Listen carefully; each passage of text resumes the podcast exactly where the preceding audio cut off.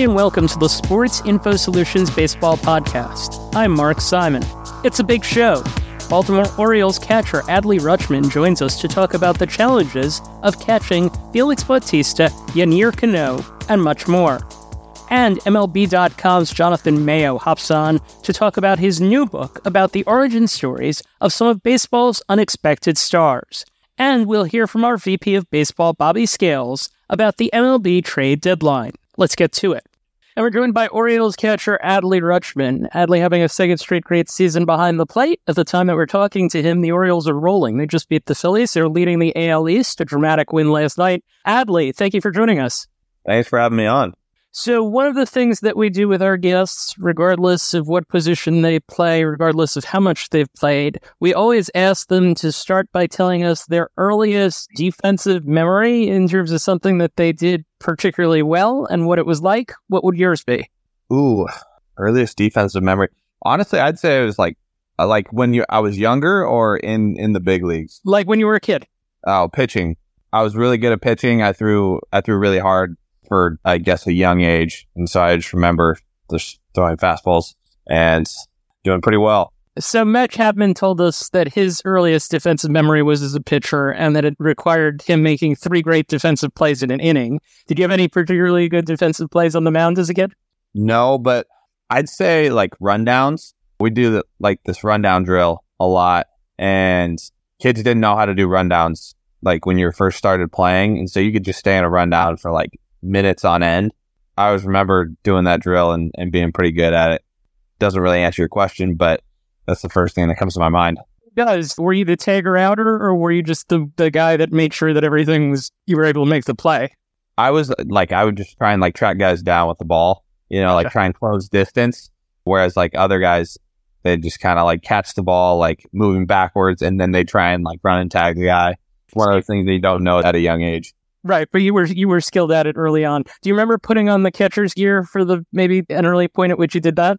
Yeah, I mean, I remember when you're younger, you'd catch like one inning or two innings a game because everyone would play everywhere. So you just kind of like rotate the gear. You'd take it off, and the next guy put it on, and for the next inning. But got some funny pictures of of me catching as a kid. Did you ever think back then that you would be doing it now? Oh gosh, I don't know. I just wanted to. I just wanted to play. You know, I just wanted to try and make it to the big leagues. And I didn't know where, you know, where it was going to be, but I just wanted to get there.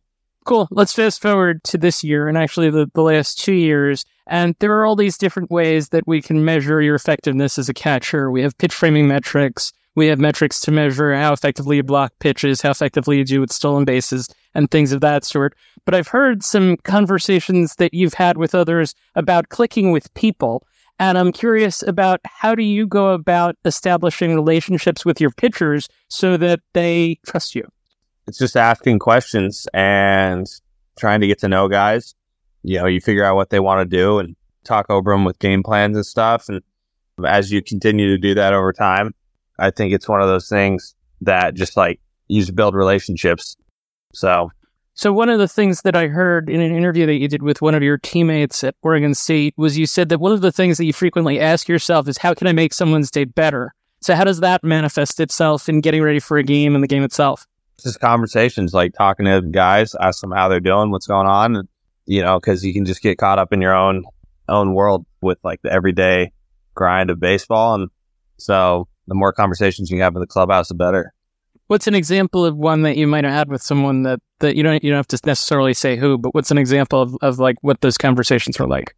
It's nothing groundbreaking. It's just very like day to day, ordinary stuff. Like like I said, just like asking guys how they're doing, like what's going on in their life, and it's usually there's nothing crazy going on, but it's just continuing to try and build relationships and you know make sure your guys are doing good. So I'm going to ask you about. I have four different pitchers that I wanted to ask you about on the staff in terms of what goes into catching them. So this is more of a talk shop kind of aspect of the conversation. What goes into catching Tyler Wells? Game planning is just specifically for him. He's got more of a riding, forcing fastball, more of a vertical attack with that up and down, and you know he's got the slider, cutter, change up, so he's able to kind of work pitches off off each other pretty effectively. Toss the curveball in there as well. So he's able to have you know, multiple pitches moving in different directions, um, which is what makes him so effective. And he's able to locate off of those and he has pretty good command. So let's go to your relievers. What goes into catching Cano? Heavy, heavy two seam. I mean, it's a, it's a really, really good pitch. I started to develop the slider a little bit more and he's got a really good feel for the changeup. So just kind of working that like east west game a little bit more than the north south. How do you prepare for for the sinker with him? It's just the more times you catch a guy, you just get comfortable and you like your brain automatically after a while like understands how the pitch moves and tells your glove where to go, your hand where to go um, after a while. And so it becomes a lot more comfortable. But first couple times catching him is, is definitely tough because he's got super heavy sink. So it, it's like a muscle memory kind of thing then. Yeah. You just, it, you recognize like where the pitch starts and it's just, you don't really think about it. You just go catch it. What about Felix? I mean, same type of thing, more of a high, high arm slot, high extension, riding four seam that just gets on guys. So he, he's got the slider splitter and just really tough to hit any of, any of the pitches he's got. But something about like the release and the fastball and the splitter coming out of, I don't know if it's out of the high arm slot or high height that it comes out of, but it's, it's really tough to hit. And I faced him in spring and it's not easy. So I saw one other guy out of your bullpen that doesn't necessarily get the press that those guys do. And I want to say he came in and struck out the side against the Giants in a game and just looked really impressive. So I'm curious if you could tell us about how you catch Danny Coulombe. Yeah, I mean, he's got really, really nasty stuff. Someone that has uh, just been with us this year. And so kind of been, been able to like go through different stages with him pitching wise as the years gone on you know, the fastball cuts, the cutter obviously cuts, and then the like the curveball slider combo just has so much movement. It's really impressive, but he's looked good all year and he's fun to catch. Is there someone that I haven't said that is particularly into the game planning aspect of things in terms of how you guys talk through what you guys are going to do in a given game? I mean, all the all the starters are are in tune with it. They're probably the people that we work with the most, just as far as like game planning because you see the most innings with them, like for a given day. But all the guys are are into it and are bought in. Is there someone on the pitching staff that isn't necessarily getting the credit that that they've merited this year? I mean, to be honest, that we keep all of our stuff like pretty in house. That just as far as like media stuff, and so I mean, I don't like obviously I know Felix has has gotten reliever of the month I think twice now, and you know Cano an all star. I mean, the rest of our staff is like, I love all the guys. And I mean, I think everyone deserves all the credit. You know, everyone goes through their ups and downs, but everyone's just really supportive in our locker room. So it's, it's not so much about like individuals, I guess.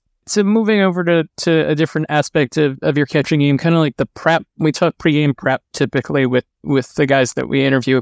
First of all, do you have any sort of warm up routine? Absolutely. I go through a mobility activation, you know, every day before I play and a little bit more right before, before we go out to catch the starter. What, what like, what do you do? Every day is a little different, but I mean, some of the exercises stay the same. It's just, you know, you kind of start out by rolling out and then you get into some light stretching slash, slash like activation stuff as far as light movements with like a little bit of weight or some bands or a sling or like the Kaiser all right. So every team seems to have a strategy coach these days. And I bring this up because yours is an alum of our company, Ryan, uh, Ryan Klimek. How does he help with you guys? Oh, Clem's awesome, man. I mean, he helps out with all the, all the pitch calling, game planning. Really is like a, a voice to like streamline stuff from the relievers to starters to catchers and make sure like everyone's kind of like, ha- like on a similar wavelength. Everyone has like their own individual thoughts, usually about like game planning, but he's kind of the you know, voice of reason, talking to like everyone and trying to get everyone more on the same page, which I think is it's it's awesome and it helps in game and you know when we're when we're doing like meetings. Without saying specific batter, specific pitcher, what's a pregame meeting like? Like how is he guiding you essentially? I'd say just like like recent trends, patterns, anything glaring as far as like that goes.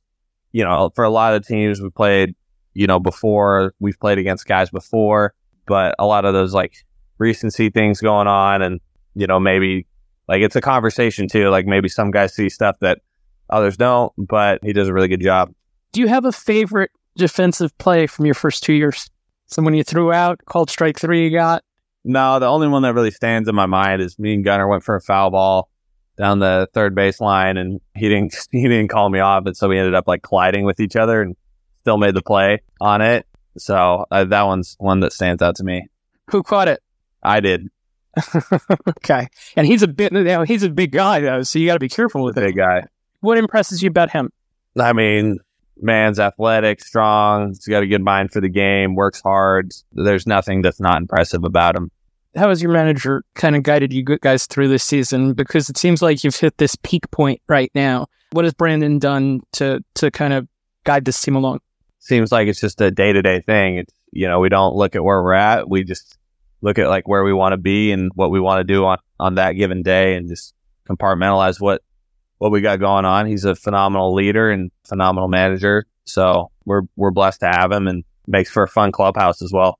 I have one hitting question, just one. I know people are probably asking you a lot about the home run derby. I want to ask you about walks. You're leading the American League in walks this year. What do you attribute that to, and how have you developed as a hitter?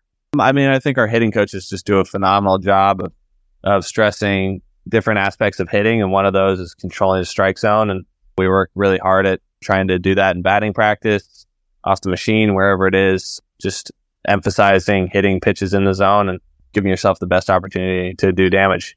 Last question, and this is intended. Hopefully, you'll get the spirit in which this is intended. Given that you hit homers from both sides of the plate in the home run derby, kind of almost like it was nothing. I'm wondering if next year you're planning to frame a strike with both hands.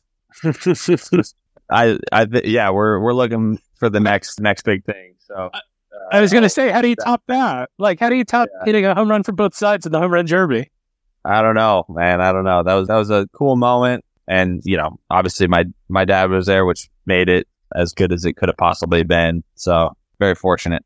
Cool. I have a feeling that if you guys make the playoffs, you'll be saying that the most memorable defensive memory will be uh, catching the last out to get there. So, Adley, thank you for taking the time to join us, and best of luck the rest of the year. We'll certainly be keeping close tabs. Thank you very much. Appreciate your time.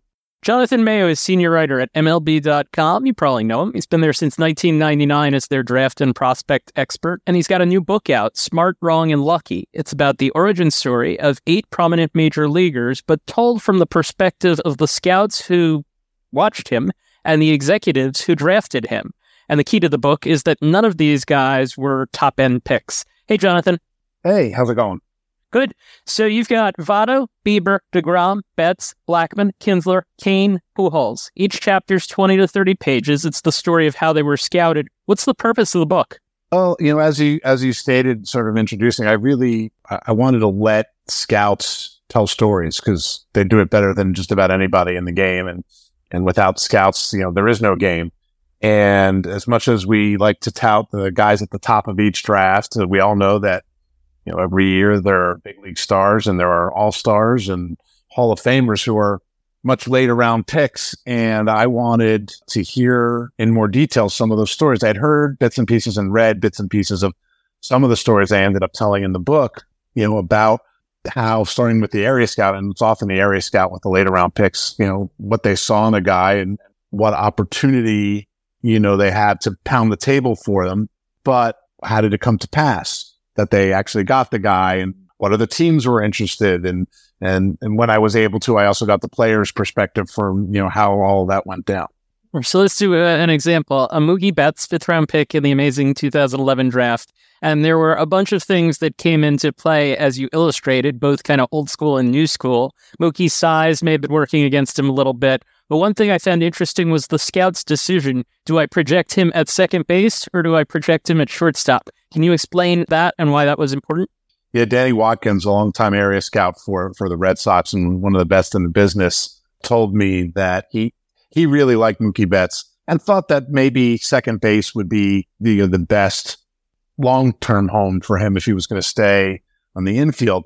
But if you put in the report on a high school player, no matter how much you like him, that he's a, as a second baseman, uh, the higher ups are, are going to you know toss that report aside or or not give it the the kind of attention that Danny thought Mookie was due. So even though he really was not sure that he could play shortstop the next level, he filed the report on him as a shortstop just to make sure that, you know, the cross checkers, you know, and, and end up got the opportunity or thought or prioritized seeing him because an athletic high school shortstop who also played basketball uh, super athlete looks much better on paper than a future second baseman who's still in high school. What does a scout have to do to get his GM's attention? Because I know that, that there's there's obviously the part of this that's the watching the player and evaluating part, but it almost feels like a scout has to kind of be a marketer too in the way that they look into players. No, absolutely. I mean, a lot of it's just conviction and belief. And by the later rounds, it's really the scouting director in most cases who are making the call. So that's who they have to convince. And, you know, presumably the area scout already has a good relationship, you know, with the scouting director. So as long as he has the ear of the scout, it helps having a cross checker, you know, on, on your side. And that happened in a, in, you know, a number of cases where the area scout liked something about a guy and the cross checker saw it and also liked him. And the cross checker is more likely to be in the room. And area scout's not in the, every draft room every year. So having having allies, you know, safety in numbers certainly helps. And there were a number of people who saw Mookie Betts and really liked him. So it was a little bit of an easier sell for for to to give to Amiel Sawdaye, who was the scouting director for the Red Sox at the time one of the things that also fascinates me is that in the NBA or wherever or the NFL, if you pass on a guy in the first round or the second round or whatever, he's probably not going to be available in the next round. But in baseball, you can be, and I think uh, if I'm if I'm remembering right, didn't the Red Sox kind of get away with that a little bit in this one? Yeah, and and and Sawdaye told me as much. He's like, yeah, it worked out, and it's a great story, but he's looked back and even gone back and read over the scouting reports again. And like, boy, had I really been able to pay attention to the scouting report. And again, you know, 2020 hindsight always helps. He's like, I should have taken him a lot sooner. And there were other teams that, you know, that were interested in drafting him. It just, you know, I don't say it was luck, but sometimes there is a little luck involved. You know, they, they probably should have taken him maybe in the third round, at least in the fourth round you know, it's hard to argue too much because that, that draft for the Red Sox was so productive. But obviously with the career that, that Mookie Betts has had, he, he should have been at the, at the top of everyone's boards. It's, you know, the case in, in most of these chapters. But yeah, there was a, a certain sort of now looking back, breathing a sigh of relief. But boy, we could have been looked very foolish since there were plenty of people telling Sawdaye that they needed to take him. This wasn't one of these cases, you know, like some of the other guys in the book who there wasn't a whole lot of other interest, or maybe there was only one other team, but they certainly dodged the bullet in, in getting him in the fifth round. Back to this was something that was more modern, and that was a neuroscience test that the Red Sox did, where the guy that administered the test didn't even know like how to interpret it. I was wondering if you could just educate us on that. Yeah, they they were kind of on the on the forefront uh, of using this kind of stuff, and it was just testing things like hand eye coordination, speed and decision making, things of that nature. And you know, to this day, Danny Watkins admits he doesn't totally understand how the test works. It's not his job to interpret it either. But you know, as, as he said in the in the book, you know, there have been plenty of times where he thought someone was doing really well and they didn't score well, and vice versa. So it was just a, a something that helped probably pushed the Red Sox over the edge with, with Mookie Betts because as you said, he wasn't the biggest guy in the world, still isn't. And there were a lot of people who just didn't, they didn't love his swing. You know, they weren't sure how it was going to work. You know, there, there were some questions about all that. The, the athleticism and the makeup were all off the charts. He, he do a lot of things very, very well, but between his size and the hit tool, there were enough question marks. But that neuroscience testing showed that he you know, the Red Sox wouldn't sort of give away any of their sort of proprietary information, but uh, he clearly scored off the charts in terms of his his ability to process information and make decisions quickly and turn that into athletic action in a millisecond. Nice. So, among the other seven chapters, is there an example of something that illustrates a point that either maybe comes up frequently year after year that results in guys getting overlooked? Or is there just a point that you would say one of those seven chapters really illustrates that you like a lot? I mean, there are a bunch, and some of the stories are almost you know, too good to be true. Like Lorenzo Cain had never played an inning of baseball before his sophomore year of high school. Like that, that was hard for me to fathom. Got drafted two years later as a draft and follow, which doesn't really exist.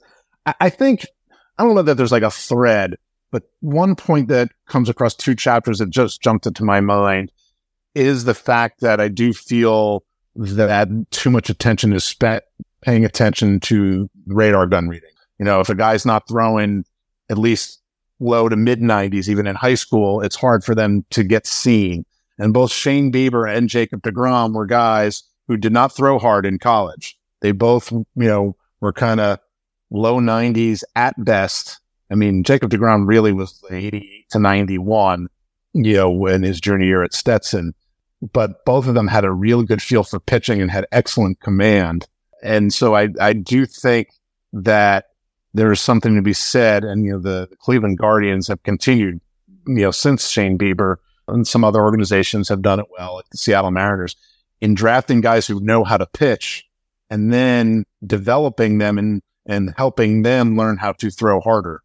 Now there's no guarantee a guy's going to throw harder. Everyone has a limit, but I do feel like those stories point to a need to like maybe give those guys an extra look. DeGrom's story was a little bit, you know, different because he had almost no track record as a pitcher. He had been a shortstop. So uh, it's not like the scouting industry like really missed on him. But, you know, he faced off twice against Chris Sale and threw pretty well, but no one paid any attention because everyone was focused on, on Sale, who was a first rounder that year we talk a lot about the idea of scouts on one side and stats on the other when really they've they've kind of co-mixed at this point. But I'm curious in 2023, what should we know about scouts and who they are and in terms of how they do their work? I think the the organizations that do it the best do mix it, you know, and and find a hybrid. And I think you can't scout without at least having an understanding of data of analytics uh, and and what that information means. But I also think that it would it, that it's a mistake to completely ignore the contributions that scouts make in terms of the human eye test, watching how a guy goes about his business, how he plays the game. And I do fear that that value is, is, you know, and, you know, the, the work of, of scouts, the area scouts and on up is undervalued and they're a bit of an endangered species. There are a lot of organizations that have cut down on their scouting staffs, you know, during 2020 because of the pandemic. A lot of, there was a lot of video scouting done. And I think there's some feel that you could still do that. And while it's totally fine to use video as a tool, it's just like all the other things, you know, regular scouting, old school, we'll call it scouting evaluation, along with all the, the, the data, you know, and advanced metrics and all those things. Those should all be used as tools together in, in making the best decision you can and what is always and will always be an inexact science. Who's doing it best? Wow. You know, I think it, it, it kind of goes year to year. It's hard to argue with what, what the Tampa Bay Rays have done. You know, they've kind of gotten back to finding a good mix of, they had a stretch a while ago where they got a little con- too conservative. And so they, they find a nice mix. I think Cleveland overall has done uh, a nice job, although their draft this year was not one of my favorites. The thing is, it's hard to separate out in my brain the scouting and then the player development. So yep. even if you don't love the Cleveland's draft this year, they clearly know how to develop pitching and the Rays are great at finding talent in a whole bunch of ways. We always joke that if the Rays call talking about some guy in, you know, in the Florida complex league in a trade, you should hang up the phone because that guy ends up being a really good major league player someday. They have a, a knack for finding talent that way, as well as, you know, internationally and uh, in the draft. Uh, uh, you know, the Baltimore Orioles obviously have built up a really good farm system. They had a, you know, long stretch where they were picking at, you know, or near the top of, of the first round and, and that helped, but they didn't miss on those. And then also, you know, use their bonus pools well to, to find some really good talent. You know, people forget that Adley Rutschman was the clear cut number one pick, but they also got Gunnar Henderson in that same draft. So you mentioned the Rays, and the Rays drafted, among others, Trey Morgan, who uh, we talked to earlier this year. Is there someone else besides him who got drafted this year that you're particularly excited about from a defensive perspective? Yeah, I think the first guy that came to mind was Enrique Bradfield, the the speedy outfielder from from Vanderbilt. you know, the Orioles took in, in the first round. There, there are questions about his impact at the plate, but he's got a combination of nearly top of the scale speed, which by itself, you know, can make you a decent center fielder because you can outrun mistakes you made. But the thing is, he doesn't make mistakes. He couples his, you know, plus plus speed with really good instincts and excellent reads and routes. So uh, that makes him automatically, when he enters pro ball, one of the better defensive center fielders, uh, you know, in, in, the minor leagues, you know, once he gets going. So I'm excited to see what he can do. I'm hoping he can add just enough strength to kind of fit that the, the people really like him and see some Kenny Lofton in him. And that would excite me more than if he's Juan Pierre and nothing against Juan Pierre. You know, he had a very good career and used that speed, but I'm hoping he impacts the ball enough so he can move quickly and, and become that everyday center fielder, you know, top of the order catalyst. But defensively, he could play center field in the big leagues tomorrow. Wow. We move to the minor leagues. Johan Rojas, he blew everyone away in minor league defensive run save this year, which is something that we provide normally just to teams, but we can share that. Is there an impact prospect besides him coming up whose D is either going to be really good or really problematic? I will be really good. I like to be positive. Yeah. I'll go with Ceddanne Rafaela of the Red Sox. You know, he he hasn't even been playing center field for that long. He started playing center in 2020 because he also played some uh, some infield. But he has got very very good speed, and he's already showing very good instincts in the outfield, and he's been performing really well. I was just looking at guys who like, who could get called up before the year is over, and he's at you know the at the highest level, and he's the uh, I, you know, I like guys up the middle who play defense like Johan Rojas does. He's a guy who came, who, who came to mind who I think could play a very good center field in the big leagues if given the chance. Nice. Jonathan Mayo, senior writer at MLB.com, the book Smart, Wrong, and Lucky The Origin Stories of Eight Prominent Major Leaguers, told from the perspective of the scouts and executives who drafted them. Thank you for joining us. Thanks for having me. We're joined by SIS VP of Baseball, Bobby Scales, reporting live from Pittsburgh, where he's just finished broadcasting a baseball game. How you doing, sir? I'm doing well, Mark's always a pleasure. All right, so let's talk about a few different things here, and let's start by talking about the trade deadline. Let's focus on a team first, and I know you wanted to talk about the Cleveland Guardians and the unusual series of moves that they made, despite being uh, very much in the division hunt. Yeah, well, you know, it's it's just weird. They they traded Civale away and if you think about the way that the, the, the AL Central is, is eminently wonderful now, nobody really run away with it. You would think that, especially as you go down the stretch here, starting pitching is so important. You, you trade a guy from your rotation when you've already down a few pieces. Triston McKenzie, I don't know if he'll be back this year. And then if he is, he's probably going to be at limited innings. Bieber's down. He won't be back. He, then you trade a starter. I know you went and got Noah Syndergaard, but he's not the no, he's not Thor. He's not the the the Noah Syndergaard of years past, and you know there's been there's been issues throwing strikes, and you know the Guardians, typically speaking, are, are an organization that first of all they're very smart. We respect them very much. I respect them very much and have for a long time. But if you think about the guys who pitched for them or played for them, they're very fundamentally sound. They throw the ball over the plate. They throw strikes. They you know control the running game. Uh, offensively, it's a very contact oriented approach. They don't strike out a bunch. They don't chase a punch. They don't hit a bunch of home runs, but they do they do put the ball in play. And they make they force you to make plays against them it just seems very counter to what they've been about or what they do. Now, there's a reason they went out and acquired them. There's something they clearly saw. Maybe it's a there's a pitch type or there's an underlying metric that is really something they feel like they can hone in on and enhance and make him a better pitcher. And it's not to say that the Western guard isn't serviceable. That's not it at all. It's just kind of very different, a different way for them to have gone about it. You would typically see from from that group over there. but nonetheless, I'm sure they have done their homework. They have evaluated everything and they feel like that is going to be a excellent pickup for them. And also, you know, in sending a starter away, to me, that kind of signals we've got enough to win this division. And we felt there was an opportunity for us to get better.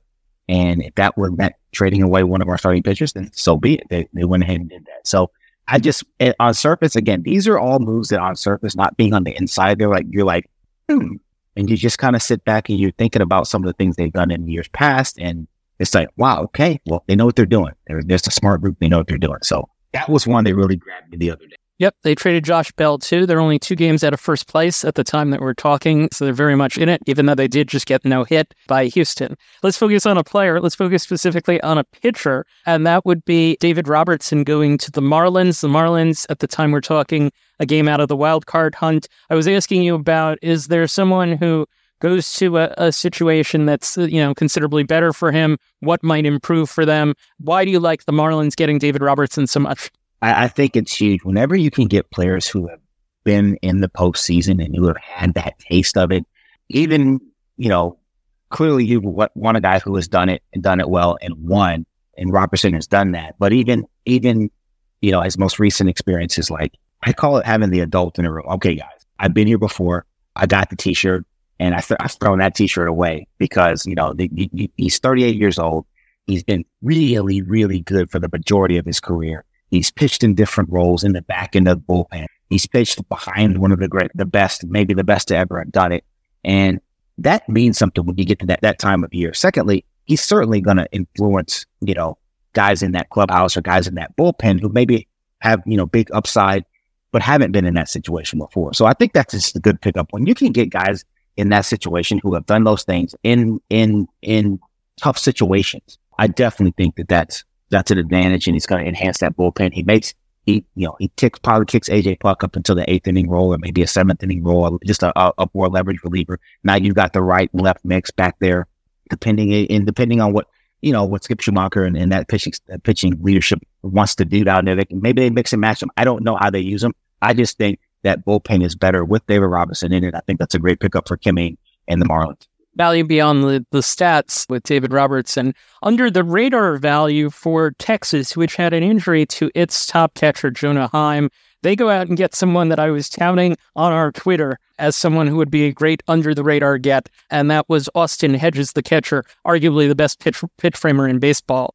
And he has been for a long time. He's always had a way of presenting the, the, the pitches to the umpire to get more strikes. Pitchers love throwing to him. He's got a rapport with all, most of the pitching staff, if not all the pitching staffs he's worked with, and he's universally respected in that regard. So I think that when when you have a situation where Jonah Heim, who's having a tremendous season for the Texas Rangers, goes down, he can, he's not going to do what Jonah Heim can do offensively. We know that, but there's not going to be any drop off of what happens in working with and receiving that Texas Rangers pitching staff. And that Rangers team, if they can get some pitching, you know they can hit. You don't, you're not going to win 9, 8, 10, 11 ball games in the postseason. It's a different animal back there. so if you get a guy who's got that kind of reputation and rapport with pitchers, it's only going to enhance your opportunity to win those games. They're going to be tight one nothing, three two, two one the postseason. Yep, you can get better pitchers certainly, but you can also get better catchers to improve a pitching staff. I want to switch gears, talk briefly about the defensive player of the month. We gave it to three this month. We decided we were going to be very generous in our awarding. We got a Matt Chapman, Blue Jays third baseman, Brenton Doyle, Rockies rookie center fielder who's been great, and the player you wanted to talk about, Bobby Witt Jr., the Royal shortstop, who last year ranked last among shortstops in defensive runs saved. This month, he was the best among shortstops in defensive runs saved, and he seems to be looking better. Throws through his first baseman's glove, notwithstanding, for those who saw that the other day. What what do you think of? I, I know there was talk about should he play third, should he play short? What do you think of Bobby Witt Jr. as a shortstop? Uh, well, I oh, I saw him up and close and personal about two weeks ago. And he made every play he was asked to make, both to his forehand, to his backhand, and the whole charting, charting double plays, and looked really good. He is a if you haven't been up on him, he's a big dude and he moves very well. He's got very light feet, very good feet. I know there was a lot of, you know, can he stay here? Can he stay here for an extended period of time? And, and some of that jury is probably still out and that's fair. This is one really exceptional month. But I, what I like is the progression, how much better he's gotten throughout this season. And let's, let's be honest, that, that Royals team is a little bit challenged or struggling this year. It's very difficult to be very, to be good on a bad team he has continued to get better every single month, both offensively and defensively. And I know we're talking specifically about the defense here, but that's an encouraging sign. It's an encouraging sign for Royals fans. It's an encouraging sign for the game. This guy's a really good young player. He's a star. If you haven't seen him play, turn on the Royals, pick up, find the package, whatever package it is, whatever, however you get your, your baseball and watch this young man play baseball for four, five, six, seven, eight games. You will be very impressed and he's come a long way with his defense. And those it was a it was a thing throughout the industry. Could he stay there? He's going to be a good player because he was going to hit. He's going to deal some bases and he's going to run. But the question was, what kind of defender was he going to be? Not only is he going to be a good defender, he's doing it at a premium position. And I think that's a great sign for the Royals and it's a great sign for Bobby Witt Jr. Seemed like he's rushing a little bit less. All of his mistakes last year, I remember I watched them at one point and they were all seemed to be very rushed. Seems a little calmer as a second year guy. Young players play fast at every young level. And what he's done is understand the speed of the game at the big league level. So it, it's a weird dichotomy. You get to call over the big leagues, and the big leagues is the fastest level you ever see. But you nine times out of ten, you got to get young players to slow down when they get there, and that's the big that's the big conundrum that you're in. You have you have these the the rare cases like the Ke'Bryan Hayeses who just have that really slow heartbeat. They play at a certain pace all the time, and he really didn't have to adjust to the speed of the game when he got to the big leagues because that's just the pace he played at. And, you know, most young players play very fast and you have to slow them down you have to bring them back. And that's what you're seeing with Bobby Witt Jr. He's learning professional pace. He's learning the pace of the big league and he still has times where he wants to play fast, but you see him correct it very quickly. That's a huge adjustment for a young player.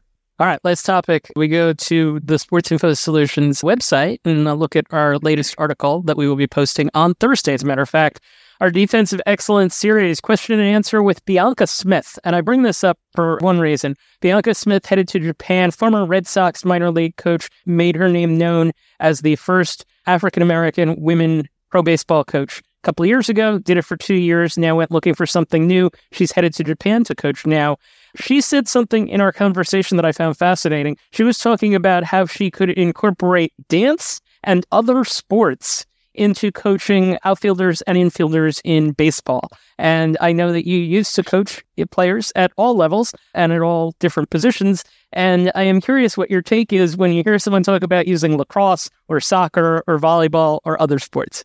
Well, it's the it's there's two pieces of this. Number one, we'll, we'll take with uh, the, the, the, other sports first. If you think about lacrosse, right? If you try to teach bunting, you're trying to get guys to bunt the ball softly off the either the end of the barrel of the bat or just make sure that you get the angle down. The best way to do that, you take a lacrosse stick and, and you can shoot balls into the, you know, into the hitting zone and, and you have them catch it. And that's just simulating catching the ball with the barrel. That's what you say a lot of times when you, when you are coaching players to, to, to bunt the baseball. Well, you take a lacrosse stick and you do that. I mean, there's that, that's, that's a great way. And I think, first of all, you're taking another implement from another sport and you're just making it fun people learn more in, in an environment when when it's fun and there's there's games and there's competition, right? And so what she's doing is is taking different elements from different sports and and and incorporating those into into teaching the game of baseball or teaching a specific skill.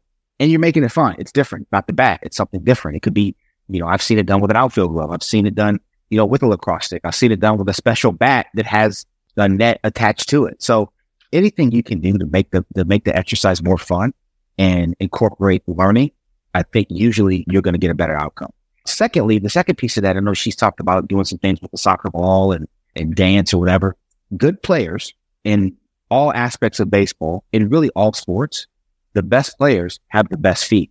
You see, you see quality infielders, their feet don't allow them to get bad ops. Like if you get to the big leagues, you get to any level of baseball where you know, you're a good player, you can catch the baseball. Because if you couldn't, you wouldn't play anymore. The question then becomes, okay, where are the mistakes made? Most of the mistakes are made even in throwing because as a result of having poor feet.